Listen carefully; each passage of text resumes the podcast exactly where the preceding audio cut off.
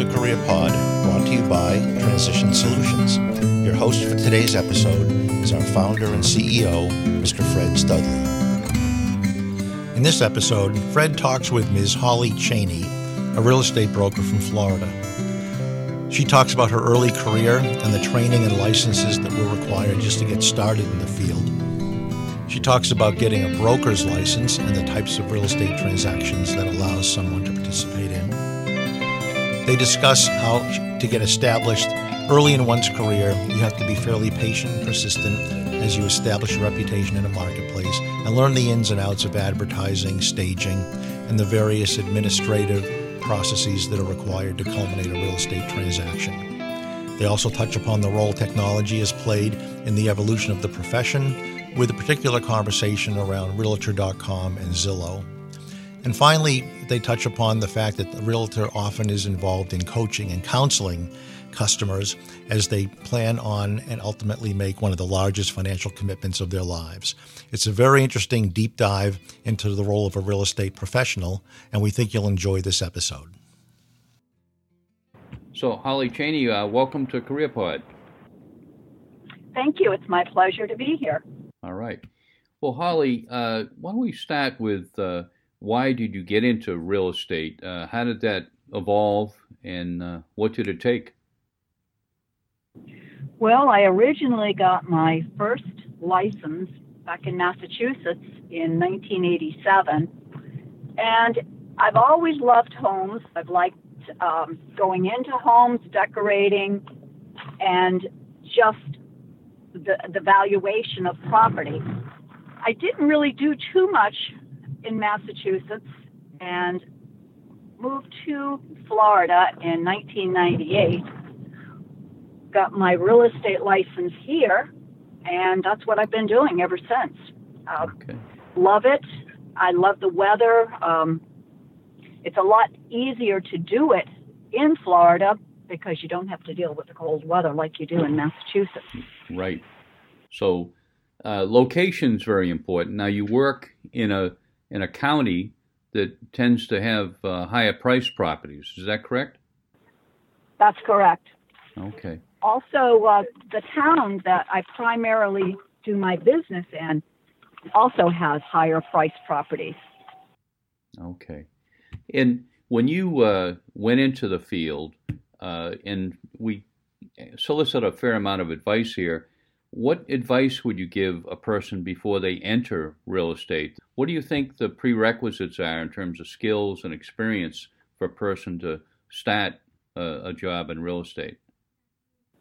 Well, most importantly, be prepared to have at least six months' income because you won't be making anything until, well, at least six months to maybe a year because it takes a while. It's a lot of hard work people think all you do is go out and show pretty houses and then you collect a big paycheck. And that's definitely not the case. Yeah. Yeah, and I guess it, at the end of the day, it is selling fundamentally, which has a lot of rejection, a lot of paperwork, a lot of time management pressure on you, uh, and and I guess that's part of the things people don't focus on. That's true, and um, you have to be able to deal with all sorts of personalities because most of them are not very nice. Unfortunately, with uh, the onset of Zillow and Realtor.com and all of the other online things, they think they know more than you do, and why should they pay paying you a big paycheck? Which okay. once once you show the houses, that's that's just the beginning. So you get a contract, and then you have to um, be at the inspection, the appraisal, um, the mortgage, if there is one. I mean, the, the work just begins.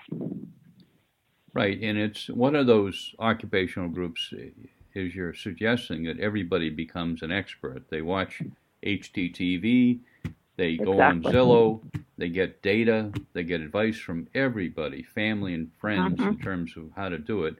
And then you show up, and uh, mm-hmm. you probably have to uh, de-learn them from some of their false expectations of the process. So. Well, you do, and um, because everyone, you're, you're right. Everyone's seen the TV shows. Everyone knows exactly what you're supposed to be doing, and it's not true. It's definitely right. not true. How about the role of uh, mentors? Uh, in some ways, uh, real estate uh, professionals are like apprentice. You know, as you learn things, you have formal credentials and licensing, but a lot of what you learn uh, from people that are more experienced. Did, did you benefit from some good mentors?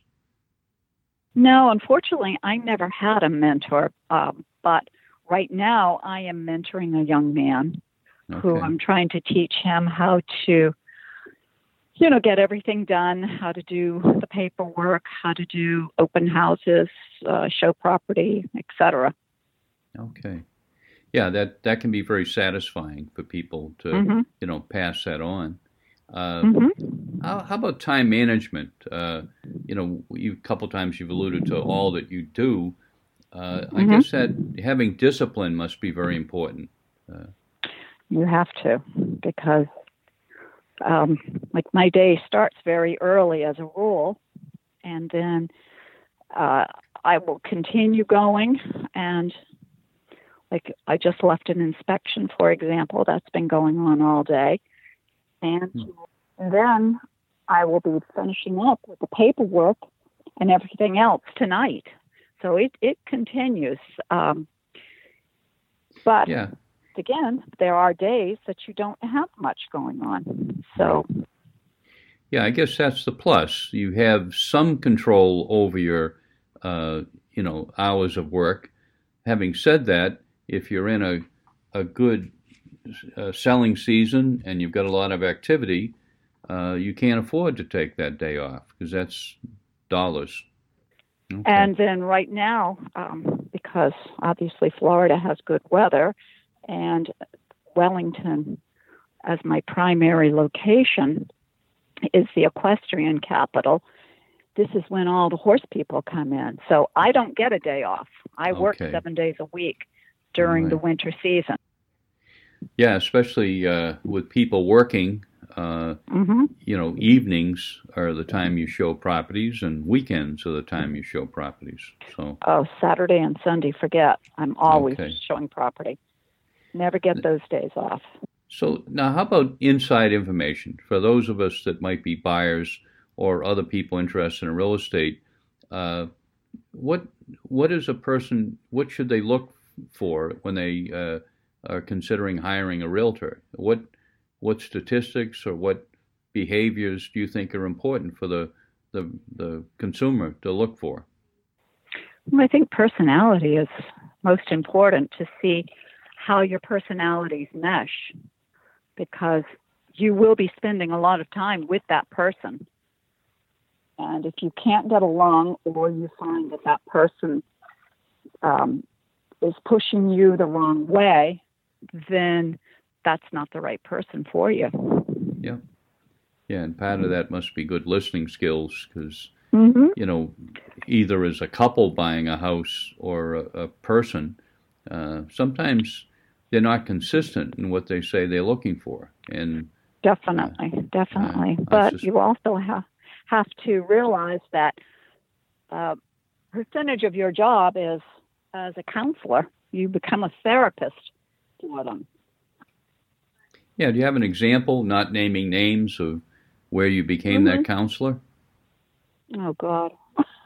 it seems like with every one of them, I end up becoming the marriage counselor, the family counselor, um, have to deal with, well, my husband is, is giving me these problems. He doesn't want to do this, but right. I do. Um, you know, it's it never ends with that. Oh, okay. I think every every case um, there is some some sort of almost every case there is some sort of a therapy that you have to deal with. Now, how about technology? Uh, how has emerging technology kind of impacted the role of a realtor? Well, every when I started, way back when, there was no computer, there was no GPS. So when I would go show property, you had to have your map books handy because I'm sure you remember the old map books. Sure. And you had to have the real estate books, which were the size of the old yellow pages. So and you would get one of those once a week, and that's when you would get the houses that were on the market. Now everything is online, so that has it helped the uh, real estate market tremendously because then you can look everything is instantaneous, but it's also given us on the on the flip side, it gives the consumer the ability to look and do their own little research, which you don't necessarily want them to do it Okay. because that's when they they tell you exactly what uh, what you should be doing, and you know that's not what you should be doing. Right. And and you mentioned Zillow before and some other sites. hmm Uh, there's a push and a pull. Obviously, it's easier to get a, a, a consumer kind of motivated to seek you out because they can look Mhm. at uh, many properties and that can save you time. Uh, Mhm. Why don't you talk a little bit about the impact of Zillow? Well, Zillow, historically, Zillow is not very accurate. Zillow is designed to sell leads to the realtors so that you, as a realtor, you will buy certain areas from Zillow. And so whoever clicks on those homes, you get that lead so you can follow up with them. But I know you could probably do your own Zillow your estimate for your house and it's going to be way off because Zillow Zillow is going by square footage. Zillow has no idea what's inside your home. It has no idea what upgrades you've made, um, if it's still the original model or if you have marble floors or whatever. It's just going by square footage. So when someone goes and they say, oh, well, Zillow says I should sell for such and such. That's not always accurate. You mentioned another source. Was it uh, realestate.com? Or Yeah, Realtor.com, Realtor.com is accurate. Realtor.com is a direct feed from our MLS system. So when we input something into the MLS, it goes to Realtor.com. So Realtor.com is a good resource for consumers, but they don't all, not all consumers use it. They'll go to Trulia or Zillow or, you know, Hub, Hubbub or there are all kinds of different ones that are out there now. And then, of course, each real estate firm has their own website as well. Okay. And then I guess the other technology is that object you can't be without, and that's your smartphone. Uh, uh, your life would be totally different without getting calls, getting emails, sending emails, looking up data. Uh, clearly, that's uh, a big game changer in real estate, It- as many it- other jobs. It definitely is because um, just like I, I mentioned, I just came from an inspection. I was checking emails and I was forwarding documents and looking up things. And that home was completely empty, did not have internet, but thank God I could go on to my phone and pull up everything. I didn't have a Yeah. laptop. Should should a house always get inspected? What's your I would. Yes, my feeling is even if it's new construction, I would still do a home inspection because I have an example of a brand new, newly constructed home had problems. It had wood rot, and you wouldn't think a newly constructed home would have any problems, but they do because you don't know. You know, you don't know from when it's constructed to when it's purchased how much time has lapsed. And you will have an occasional hurricane down in Florida that can cause some damage too. Oh, we do. And Yes. then um, that also affects, if when we have a hurricane, that affects our real estate market because Okay. what you see up north looks like Florida broke off from the country and fell into the ocean, when in reality we are still standing, no one believes it. It's ha- it hurt us in 2005 because we had two big hurricanes in 2004. Then we followed up in 2005 with Wilma, and that just before the mortgage um, crash. Our real estate market just went tanked completely. And then when we had the hurricane a year ago, well, two years ago, we had a problem because that also hurt the real estate market. So that kind of supports your earlier point that it is a cyclical market. So not only when you start up should you have that uh, expectation for six months, even as long as 12 months, you won't get income. Mhm. But throughout your career, you're going to have peaks and you're going to have real valleys. So you need to be conservative in your financial planning, I guess.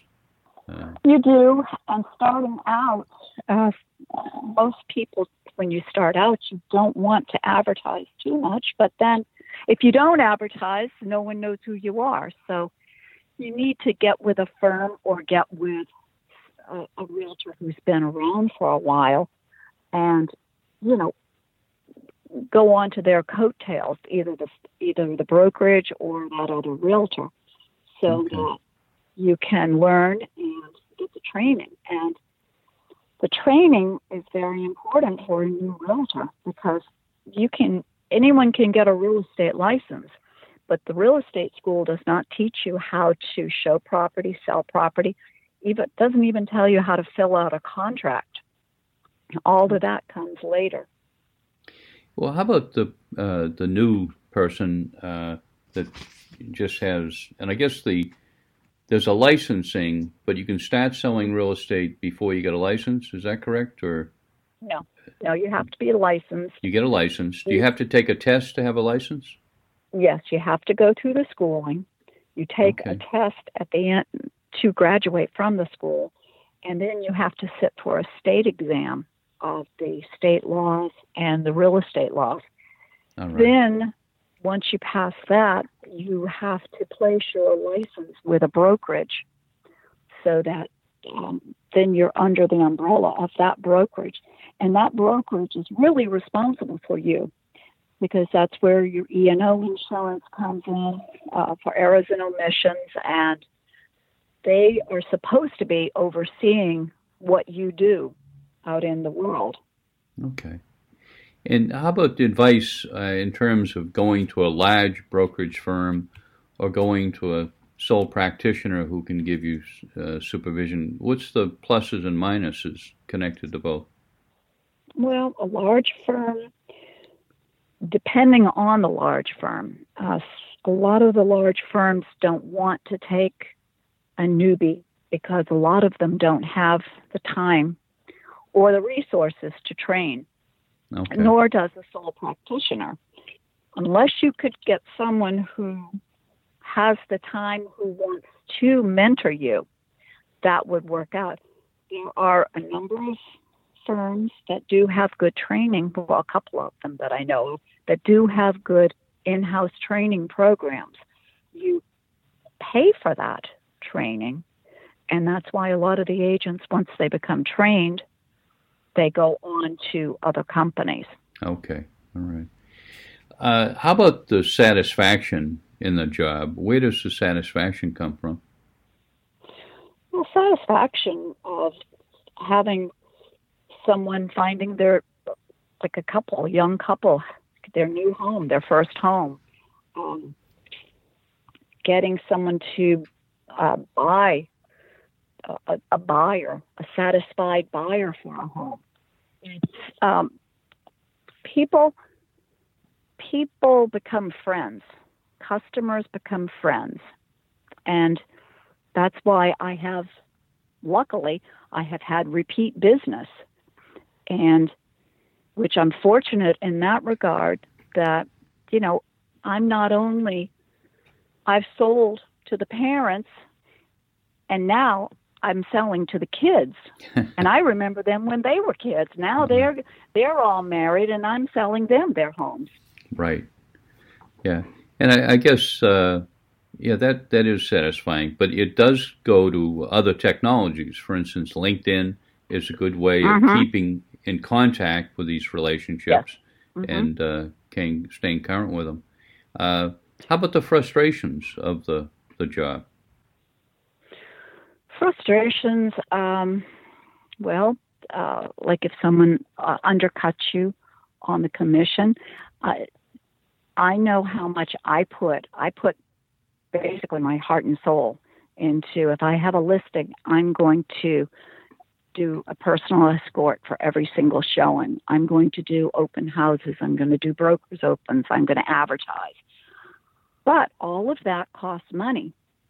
Then you can also have another realtor come behind you and say, well, instead of paying that much commission, just give me, you know, and they'll they'll undercut you dramatically, but they're not doing the same job.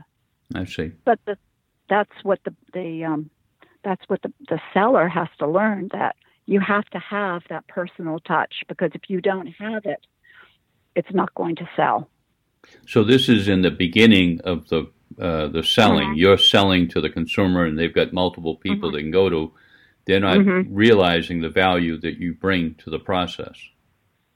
Um, not all of them do. A lot of them will Yep. just look at the bottom line of how much is this going to cost me, and Yep. how much, yeah, how much. Once it sells, what am I? What's what's my bottom line going to be? Okay. How about uh, other things that have evolved in, in the sales environment here? One is you get the the the photos and whether there's justification for a professional photo shoot or you know uh, video previews are, are now more prevalent. Uh, Mhm. obviously, as all of us have looked at listings on uh, websites, the difference between a, a person taking a photo of their house and a professional is dramatic in terms of impact. Uh, how about those couple areas, video and photos? Uh, any comment? Well, I feel that you should always have a, uh, the photos taken professionally. Um, I like to do the videos. I like to do the still shots, and I also like to do twilight.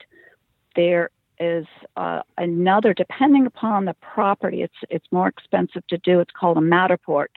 Um, depending on the property, like if it's a, an oceanfront property, uh, that's one of those where it's like you're walking and then you can walk to the window and you can see everything. It brings everything forward. Um, that not every property uh, warrants that kind of professional photography, but even on a like a low end uh, home or apartment, um, condo, I still think you should do it uh, professionally. And you don't have to spend a fortune um, because we all have photographers that for different grades of the, the home. right. But I think that um, you should always use a professional. And even a rental. If the rental is, um, if that's a higher end rental, I definitely feel you should use a professional. Okay. And the, um, there's nothing worse than looking at the photos and there's the toilet seat open and you see the reflection of the person taking the picture in the mirror. I mean, the, they're horror shows. Right. Well, it's like uh, the photos, the profile photos in LinkedIn. Uh, you see a big difference between the ones that are taken with a reflection on a selfie, you know, lineup or some done professionally. Scary. Exactly. Exactly. You know, just a, a couple other questions. If you look back, you've had a very successful career. Uh, any overall advice you'd give people, both in your chosen field, uh, real estate, or just in general? What kind of takeaways uh, have you had, and what would you suggest to others? Well, real estate definitely isn't for everyone. You have to you have to have the tenacity, that you have to have, like I said, some the financial wherewithal to carry yourself for a while. But it is a very rewarding field if if it works. And I think someone, if they wanted to try it, give it you've got to give it at least a year. If that doesn't work in a year, then move on to something else. It might be maybe appraisal is something would be better for you, or or you know any other a number of fields.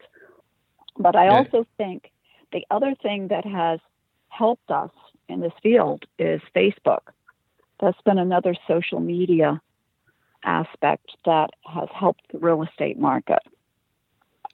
Now, how has that helped, uh, Holly? Uh, what, what, how does Facebook help? Uh, Well, if you look at my Facebook, I have two. I have um, I have the Holly Chaney Realtor and then Holly Chaney Personal.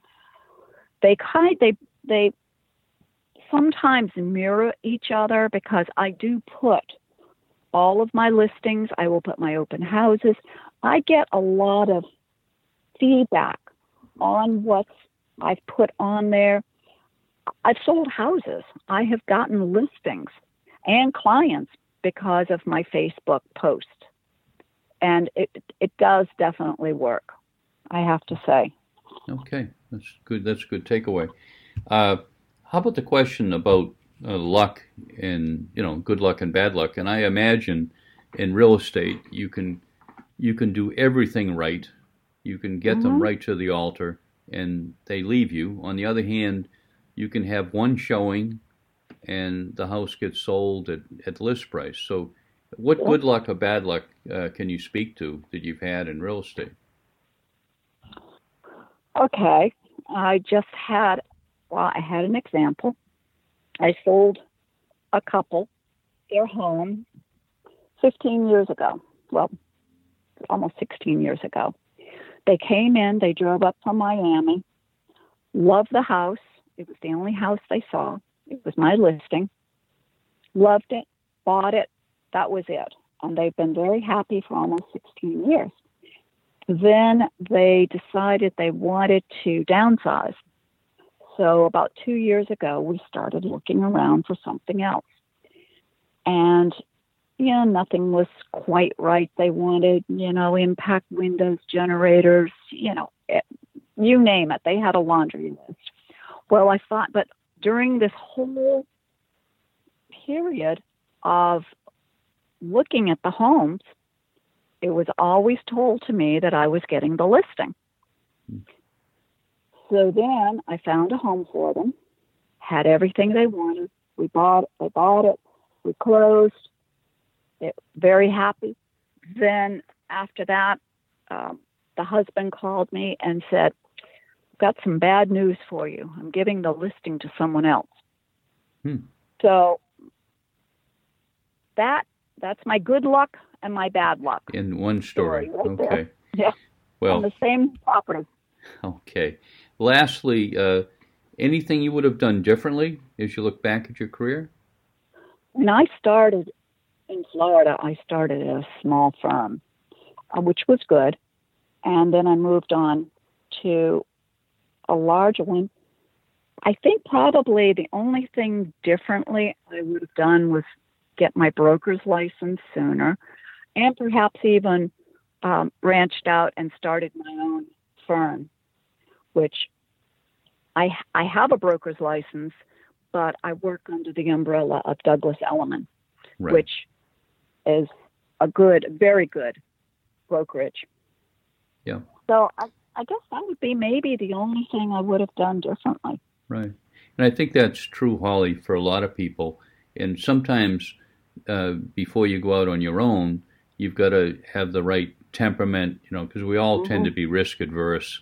It's got to be Mhm. the right time and, and so forth. So, but it's certainly something all of us that uh, have options should at least explore. Mhm. And maybe it's just Mhm. something we don't do at the moment, we do it later in life. Yeah. So that's that's one We good do. takeaway. hmm All right. Well, well it, it, pe- people don't realize the expenses involved in doing this business.